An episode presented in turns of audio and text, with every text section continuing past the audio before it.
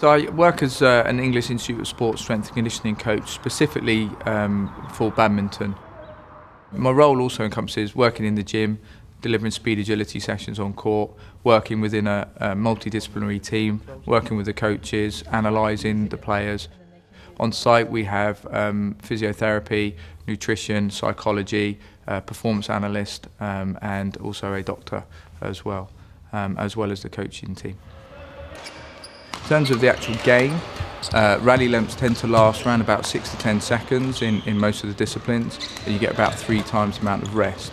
And in terms of if you run that into figures, uh, an average shuttle in play for a, a, badminton match actually only lasts around about 12 minutes uh, over an hour match. So the demands of badminton are really high intensity that are repeated in these short bursts over uh, quite a long period of time. I also like badminton because the speed of the game and the shuttle coming off the racket are well over 200 miles per hour.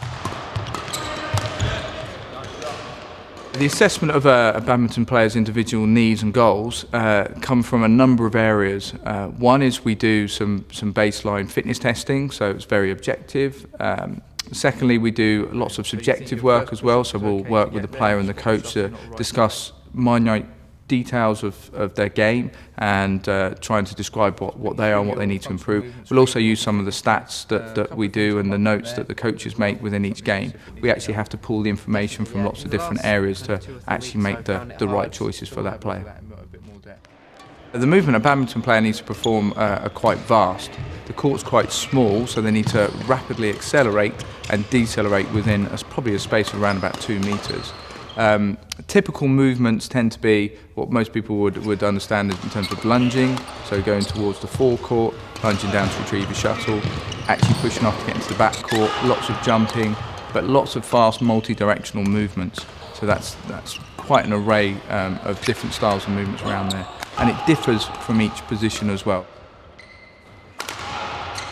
The types of training a uh, badminton player does is, is, again quite vast because we have um, there's obviously a big physical component to the game. There's a mental component. There's technical components, and there's also tactical components as well.